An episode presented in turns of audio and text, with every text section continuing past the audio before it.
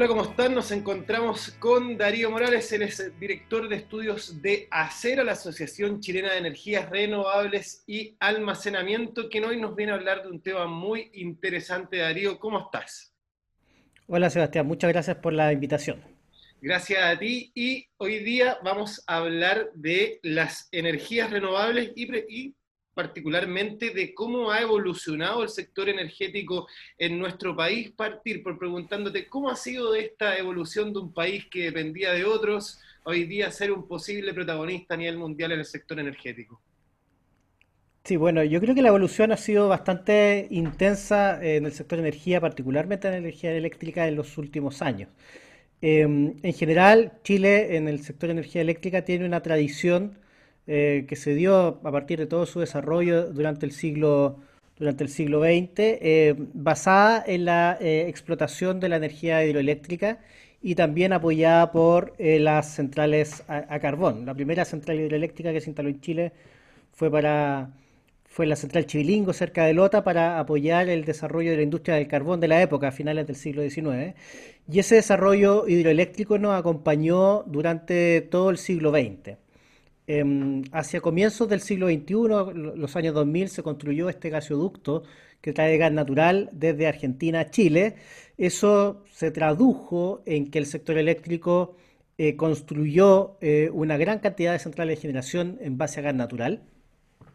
Em, sin embargo, por ahí por el año 2005-2007, por problemas internos en Argentina, comienzan a haber fuertes recortes de los envíos de gas desde, Argentina a Chile y por lo tanto las centrales que operaban con gas natural eh, se comenzaron a quedar sin el combustible primario eh, de generación eh, y pasamos de una época donde teníamos costos de generación muy muy bajos a costos muy altos porque la falta de gas se comenzó a suplir con generación diésel y el diésel es muy muy caro y también muy contaminante. Eh, y eso se tradujo que a partir del año 2010 en adelante Chile comienza a vivir una época donde eh, el precio de la energía es muy cara, principalmente por esto de la generación con diésel. Se comienzan a construir estos terminales de regasificación para traer gas desde otras partes del mundo. Em, se eh, suma esto eh, a periodos muy intensos de sequía donde la generación hidroeléctrica de, gran escala comienza a, fallar y por lo tanto nos vemos en una situación donde la energía eléctrica comienza a ser por un lado poco confiable eh, desde la perspectiva estratégica, siendo un país que importamos mucho de, de nuestros combustibles o todos nuestros combustibles fósiles, eh, lo que nos genera dependencia externa y además muy cara. Eh, y en ese momento entonces se comienzan a tomar algunas decisiones de política pública, se comienzan a dar en el mundo también algunas situaciones bien interesantes. Eh, hay una crisis del sector renovable en Europa que busca salir a invertir a otros países y ve en Chile un país con, buenas perspectivas eh, de inversión y la baja sostenida y de manera muy relevante del precio de las tecnologías renovables como la eólica y la solar. Entonces, en resumen, teníamos en Chile una efervescencia energética por la, por la sequía, por los efectos negativos de las termoeléctricas, eh, altos precios, dependencia extranjera, y por otro lado teníamos empresas que tenían las ganas de invertir en Chile en renovables y eh, con precios de tecnología muy, muy competitivos. Y a partir de ahí vemos que el desarrollo renovable comienza a adquirir cada vez más fuerza, es cada vez más competitivo, es cada vez más barato y no tiene los serios problemas ambientales que tiene el desarrollo eh, termoeléctrico. En ese sentido, eh, eh, hay leyes también en Chile que marcan un poco el antes y un después con respecto al tema de las energías renovables no convencionales. Específicamente me quiero referir a la ley que pidió en un comienzo en el gobierno, en el primer gobierno de Michelle Bachelet, que hubiera un 10% de eh, participación de energías renovables no convencionales, lo cual fue aumentado a un 20, 25%, si no me equivoco, 20%, 20.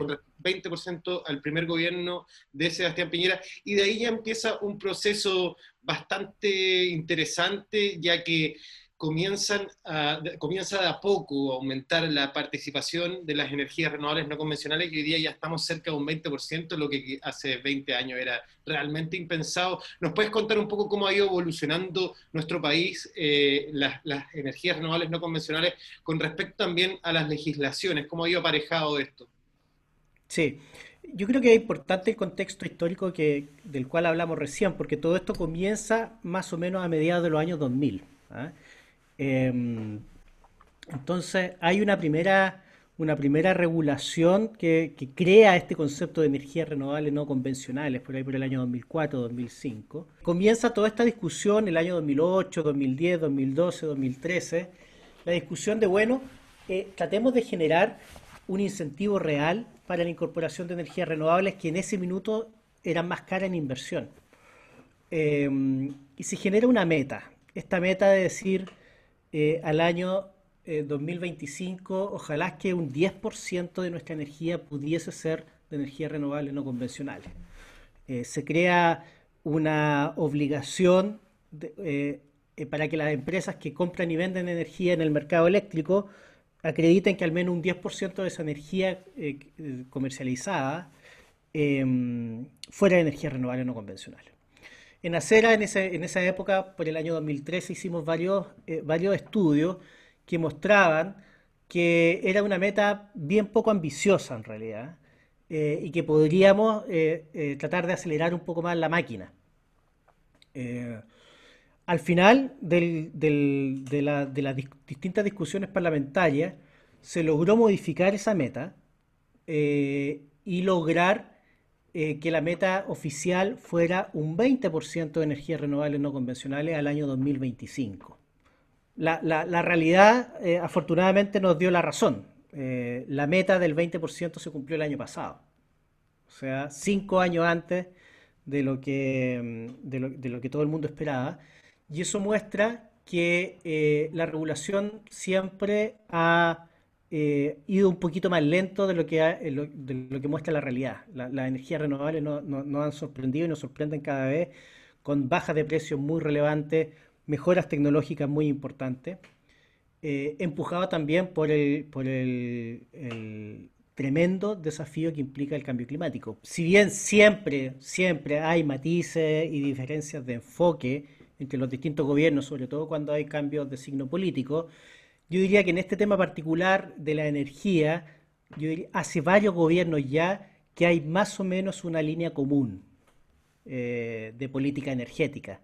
Eh, ya estamos desarrollando, Chile está desarrollando la segunda versión de su política energética. La primera fue el, el, 2000, bueno, para ser preciso, la primera fue el 2008, pero fue un poco, no fue tan participativa como la de 2015.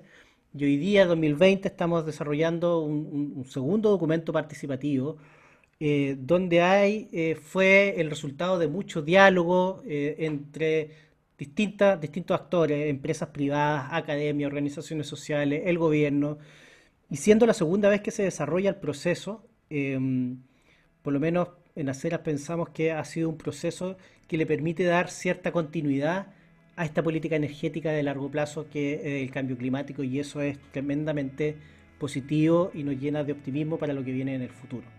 Una muy buena noticia para cerrar este, este espacio de conversación, Darío. Muchas gracias por haberte dado el tiempo de conversar con nosotros.